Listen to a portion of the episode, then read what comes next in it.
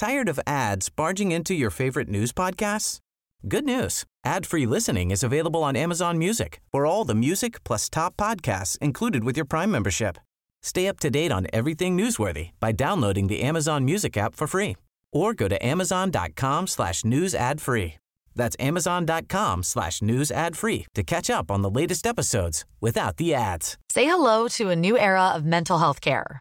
Cerebral is here to help you achieve your mental wellness goals with professional therapy and medication management support. 100% online. You'll experience the all new Cerebral Way, an innovative approach to mental wellness designed around you. You'll get a personalized treatment plan from a therapist, prescriber, or both in a safe and judgment free space.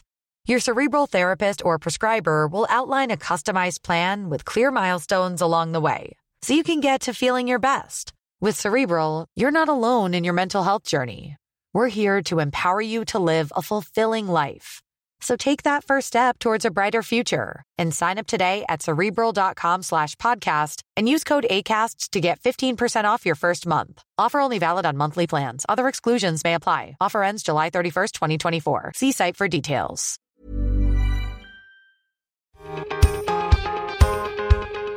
Hello, my name's Dominic Ponsford and I'm the editor in chief of Press Gazette. And welcome to our podcast, our brand new podcast, The Future of Media Explained.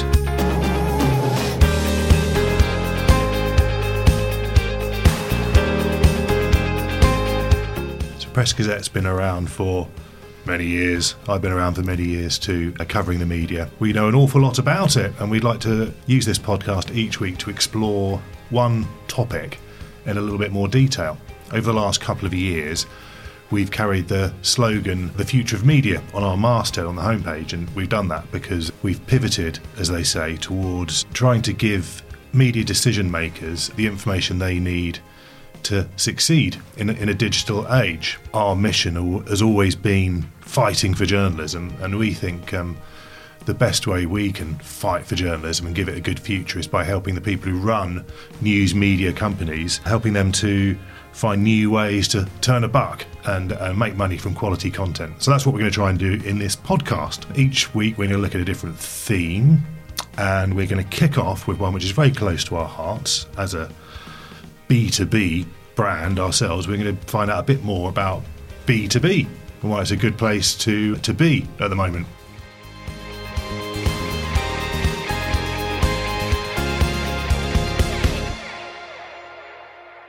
And to help me explore this topic, I have Press Gazette's amazing UK editor, Charlotte Tobitt. Hi, Charlotte. Hi, Dom. So, B2B. I'm going to start this podcast by asking a really stupid question. You I- never ask stupid questions. You're used to them, aren't you? What is B2B? Basically, business to business publishing. So, your websites and magazines that are giving people in a certain industry the information they need to do their job well, to do their job better, and to make money and also save money. And it covers a big range of things, doesn't it? So I'm thinking business intelligence, magazines, websites, a whole, a whole smorgasbord of stuff. Yes. And Uh, we want them all to thrive. Exactly. I might be right in saying, I don't know whether this is true or not, but I think it might be the biggest single bit of the media if you compare it to like national newspapers, consumer magazines, broadcasters. It's massive, isn't it? It's huge. It's probably true actually, because I think it's an underrated bit of the media. There are so many brands that people have never heard of because obviously, unless you're in that industry, you have no reason to have heard of it. I don't know if you have to explain your job to every new person that you meet, but I end up going to this long spiel about Press Gazette and it's for journalists. But I guess every B2B brand has that same thing. They're the ones that are on Have I Got News for You, aren't they? Like Pig Growers Weekly, stuff like that. Really, uh, really geeky stuff, but fascinating if you're a pig grower. Anyway, so d- with this podcast, we're going to try and explore uh, a topic each week, but through the uh, medium of an interview. And uh, we've got a really great interview to kick off this week, which is uh, Mark Allen, who is the founder of Mark Allen Group. So just tell us a little bit about Mark Allen Group, because a lot of people may not have heard of them. Mark Allen Group started in 1985. As you say, Mark Allen started it. He had a journalism background. He was on the Sheffield Star and Daily Express before this. Then he became the editor of Community Care and a couple of other B2B magazines, uh, such as the Nursing Mirror. He was at uh, Reed, which is now RELX. Then he joined Thomson to set up a medical division, basically. He told me he was a bit reluctant because he wasn't sure they were committed.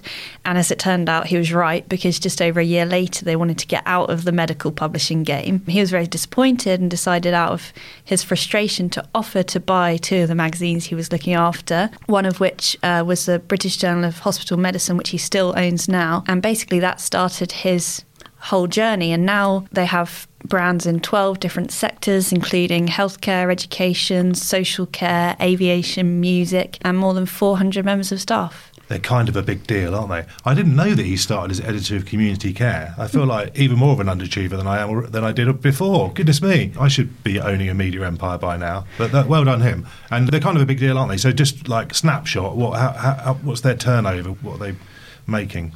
Yeah, basically for the first year of the pandemic, so to the end of March 2021, they had a revenue of 43.7 million, which was down by about 20% year on year, but that was basically just because they couldn't do live events during the pandemic. You can tell that they were still doing very well in every other sense because their EBITDA actually went up from 8.4 million to 10.2 million. And Mark did share some unaudited figures for the year just gone, so the year to the end of March 2022, and basically everything's still going up. Revenues just north of 60 million, EBITDA's 13.3 million, and he said net profits will be just short of 10 million. As he put it, it's a very strong performance given all the challenges to the media over the past two years. Yeah, 60 million turnover. So they're about I think like about three times bigger than the Independent, which is a big. So that's a really big consumer brand, and they're like making a, a ton more money, all from uh, lowly beginnings for, for Mark Allen. So well done, Tim, and he's probably make, making a few bob as well. well. That's probably enough of us. Let's let's hear a bit more from the man himself. Let's get into the interview. Yes. So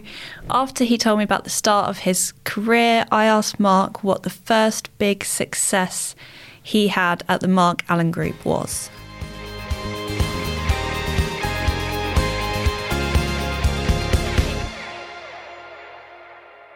The best decision I think I've made is that I decided with this hospital doctor magazine called British Journal of Hospital Medicine to convert that from a free magazine into a subscription only magazine. There's been very few examples of that being successful, but I didn't have any alternative strategy because I needed money desperately. And so I set on that course. I announced that unless people subscribe to the magazine by a certain date, they would have to, if they, they wouldn't receive a copy. And then from 35,000 doctors who were getting the magazine free, I managed to get 7,200 to take up a subscription of £32.50. And that alone generated something like 220,000, 230,000 money, uh, money that I had up front to work on. So that would prove to be a, a very good um, decision. I just wanted to ask you're obviously talking about subscriptions, and I know that's something you're still quite big on now, and is also obviously a big topic of conversation in the industry. So I just wondered if you could fast forward to now and say what's your current view on subscription models versus advertising and sort of that balance between them? I've always believed in subscriptions. Obviously, that's how we started the company in 1985 when subscriptions weren't popular with most uh, companies. At that stage, all the bigger companies were doing control circulation. So we were sort of out of the mold, different parts of the the business. Uh, so there wasn't a lot of companies that majored in subscriptions, but subscription was you know, very important to us at the start and is even more important now because I think that a lot of our business is through advertising. But you know, I think uh, advertising has proved to be you know much more vulnerable and much more up and down than than content. And and as far as I'm concerned. And this is the kind of the rules that, that we have ascribed to our particular uh, company. And I think one of the reasons why I believe that we've been successful is as far as I'm concerned, content is absolute king. And if you put the emphasis on getting the content, everything else falls into place. That to me is the important bit. Some publishers go through the quick fix. Let's put the advertise, the emphasis on developing an advertising model, getting in advertising as quickly and as fast as possible. And they don't put the emphasis in trying to ensure that the content is correct. So, after these turbulent first few years, when did you feel settled and like you were really sort of in command and knew what you were doing and had made it in this publishing world? I'm not certain you ever feel you've made it, but certainly what happened after that, we again, I, I had very little money, but what I started doing was launching a lot of low cost magazines in the medical healthcare arena. And we were doing those off the margins. They were costing us very little. And, and, and the strategy that we devised was we would launch a magazine a year in advance and then promote subscriptions on it. And so it, we've got a number of magazines that started, uh, that, and we, we would actually represent what we thought the front cover would look like after when we launched it. So it'd have names of some of the area, the therapeutic areas. It was a medical magazine. Then we promoted a year in advance, you know, subscriptions on it.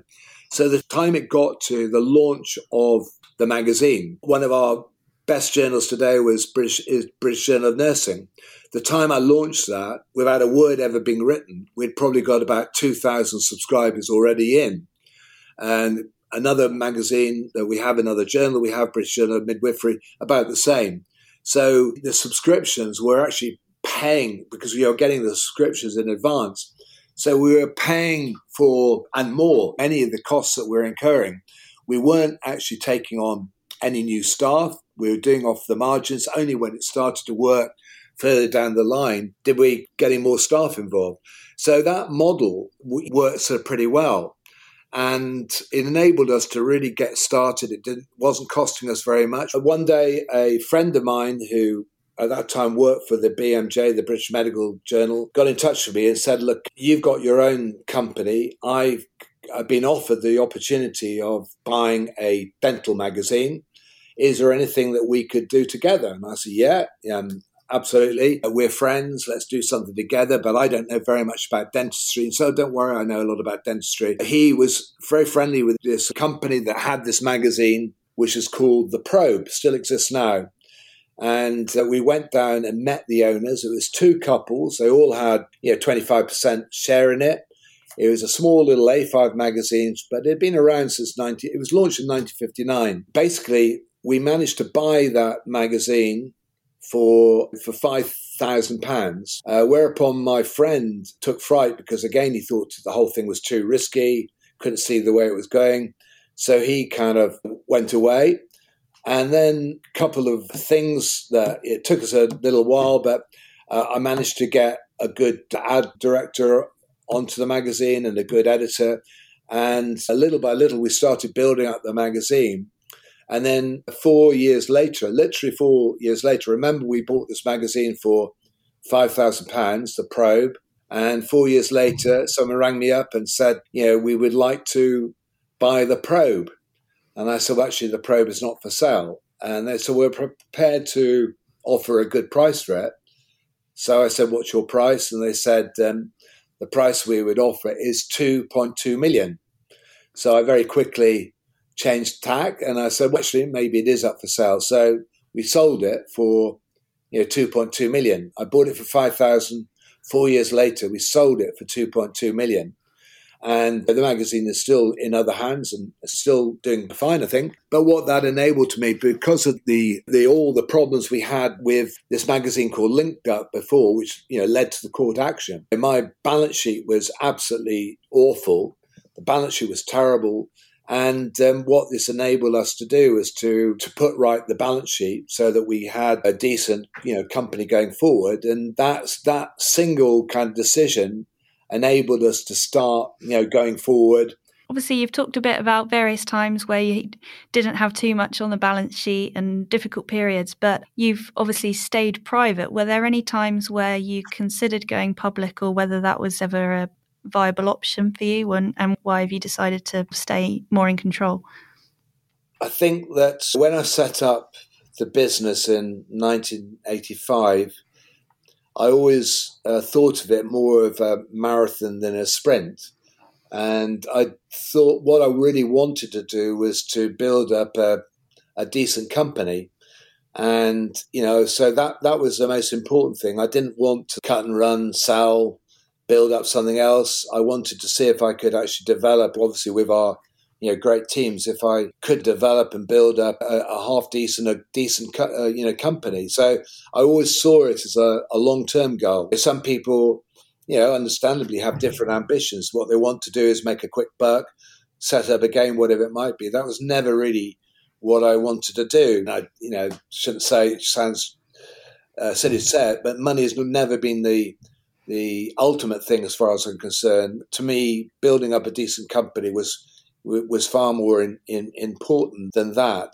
You know, that was the goal that I set. Obviously, during the course of time, I've had various kind of offers. Not a week goes by when I don't get about three, four, five different inquiries from from private equity. That they're always always on the phone. I tend to, I don't uh, tend to talk to many people. We've we have had overtures as far as a trade sale is concerned. I think a trade sale that there's not so many buyers in the market these days. Two, three years ago, we were embarking on a course which would taken us to be, to do go on to become a public company and an IPO to do an IPO, and we had uh, hired kind of Rothschilds to help us on that course, and we spent an awful lot of time and effort uh, doing that and over well over a year. Uh, but it, the timing was wrong. It was just before there's lots of concerns about Brexit.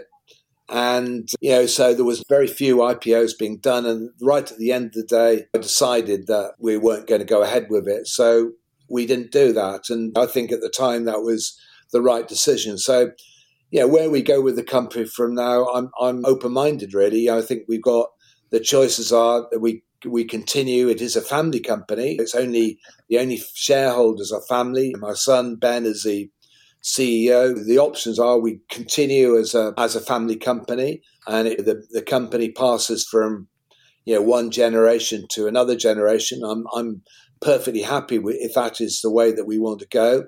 Or there's always the possibility of a private equity deal. I think there's pros and cons with that. The, there's the pros are if you get it right, it can um, make sense. But then it all, it, you know, I've also heard quite a few horror stories, um, private equity, but there's some positive ones as well.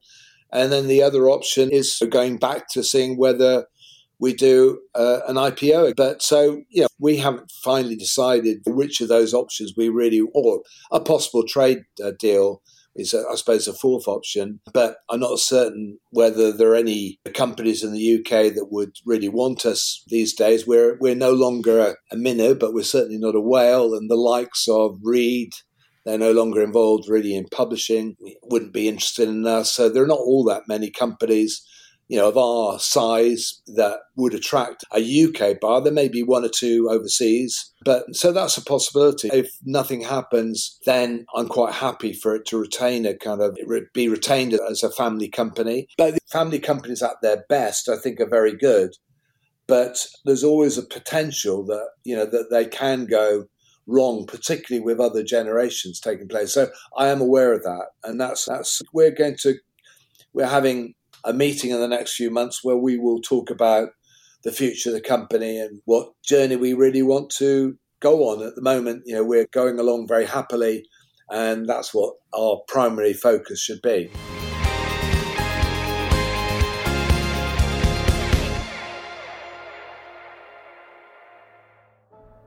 From the New Statesman comes a new podcast, Audio Long Reads.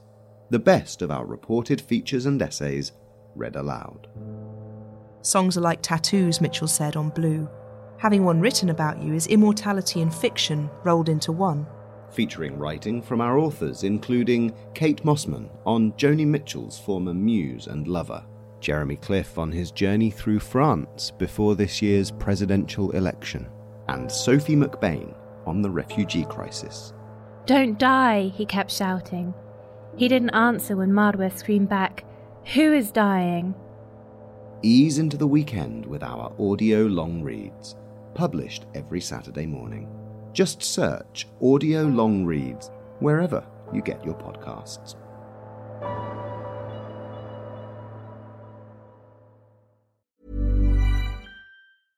Hey, I'm Ryan Reynolds. At Mint Mobile, we like to do the opposite of what Big Wireless does. They charge you a lot, we charge you a little. So naturally, when they announced they'd be raising their prices due to inflation, we decided to deflate our prices due to not hating you. That's right. We're cutting the price of Mint Unlimited from $30 a month to just $15 a month. Give it a try at mintmobile.com slash switch. $45 upfront for three months plus taxes and fees. Promo rate for new customers for limited time. Unlimited more than 40 gigabytes per month. Slows. Full terms at mintmobile.com. Tired of ads barging into your favorite news podcasts? Good news. Ad-free listening is available on Amazon Music for all the music plus top podcasts included with your Prime membership. Stay up to date on everything newsworthy by downloading the Amazon Music app for free or go to amazon.com slash news ad free. That's amazon.com slash news ad free to catch up on the latest episodes without the ads. Millions of people have lost weight with personalized plans from Noom, like Evan, who can't stand salads and still lost 50 pounds. Salads, generally, for most people, are the easy button, right? For me, that wasn't an option. I never really was a salad guy. That's just not who I am. But Noom worked for me. Get your personalized plan today at Noom.com. Real Noom user compensated to provide their story. In four weeks, the typical Noom user can expect to lose one to two pounds per week. Individual results may vary.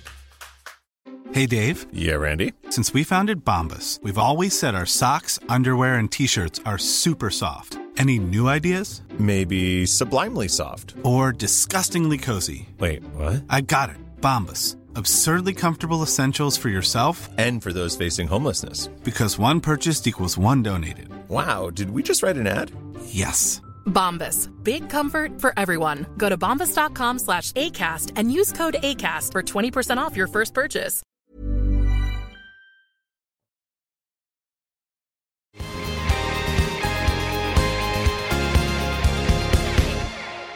Just on how you grew the portfolio, and I know that you've done some big acquisitions over the past few years, for example, the Farmers Weekly. I just wondered what your M&A strategy going forward is and also how you identify what's worth buying. Well, our strategy, I think, is going forward is both for organic growth I think there's more that we can do. We're doing quite a lot of organic growth, but I think there's more that we can do to to nurture ideas coming from our existing stable of brands and exhibitions. And so that's an ongoing thing, which I think we'll turn up the temperature a little bit, see if we can actually extract, you know, more from organic growth. But we always have our eyes on on acquisitions. And um, what we've done in the past is that we've been you know, relatively opportunistic about them. If we've seen something that we believe that we can, you know, get for a decent sum, that we don't overpay, that we can develop and get some value from, and then, so, you know, we've done a number of acquisitions like that. And then once we've done that, we develop synergies around it. So, for example, you know, we're engineering, manufacturing. We, we've got a portfolio of magazines which started from nothing really. Uh, music, we had one magazine which developed into nine or 10 magazines we got on the music side. But Everything we've done, we've built strategy around it. And, you know, we haven't been too prescriptive about what we buy. Sometimes people could be critical of this. As far as I'm concerned, uh, I like to believe that we are publishers. I'm a publisher. When we, most of our magazines were in healthcare, people identified us being a a healthcare publisher, but I'd never consider myself a healthcare publisher. We just happened to be in healthcare publishing because there's lots of different niches in healthcare publishing. But the skills in publishing are pretty transferable. And the main thing is that we don't overpay.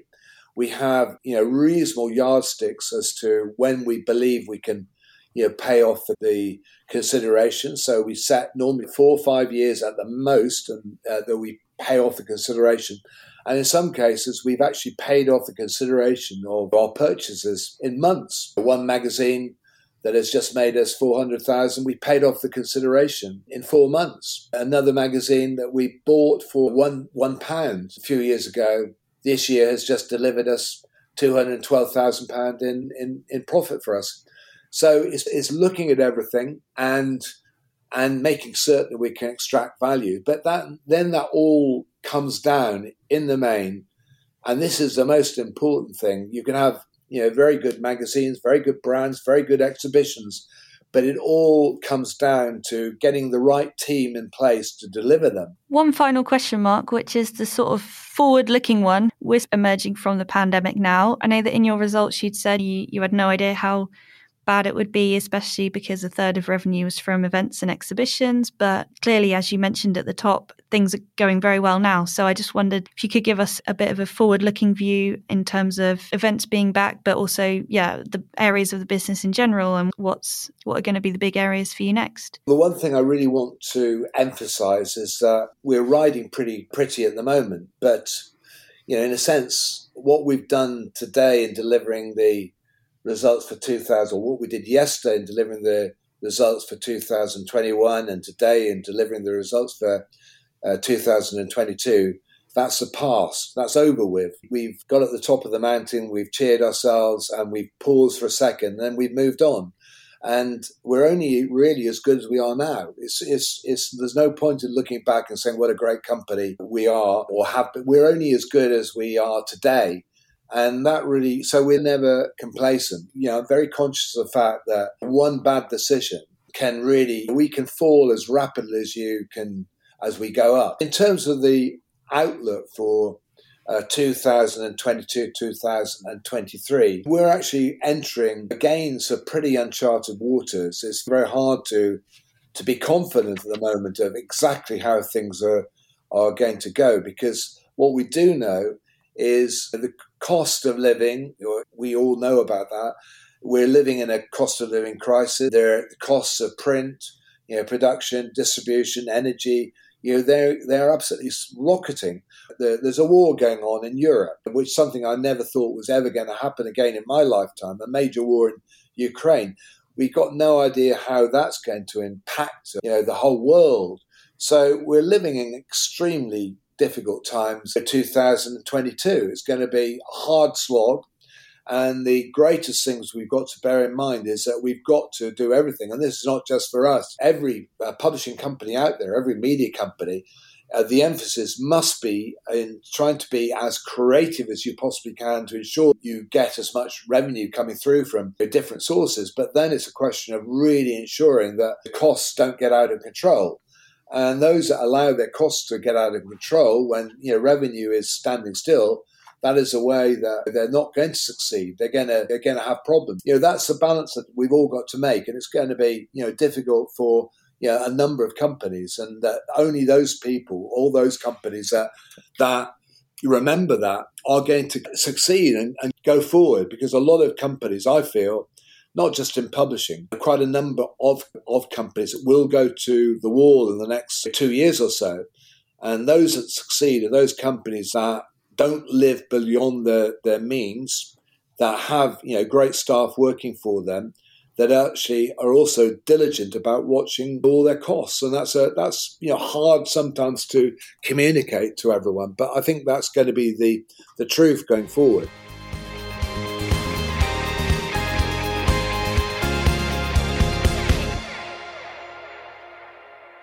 That was great. Great to hear from Mark Allen, legend of B2B publishing and quite an inspiring chap, really. And just, I don't know, it's glad, it's good, great to see him doing so well. And I learned a lot more about him and about B2B publishing as a result. What did you make of him, Charlotte? He's a great character. I always love seeing him at industry events. He's still so active and loves meeting people. From that interview, I'd say my big take home was how he talked about if you get the content right, everything else falls into place. So basically, you can talk about all the whizzy stuff and where your content should be and what platforms you should be on.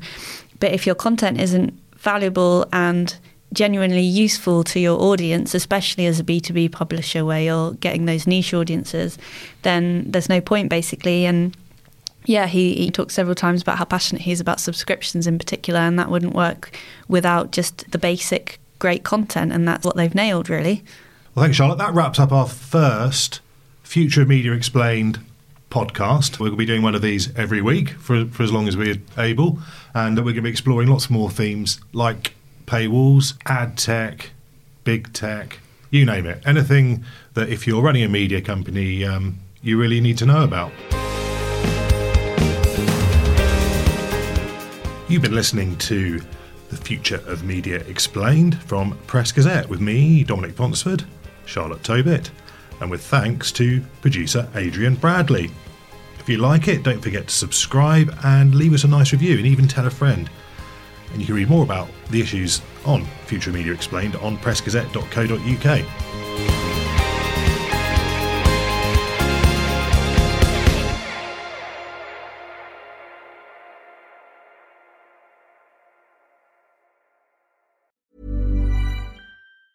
Tired of ads barging into your favorite news podcasts?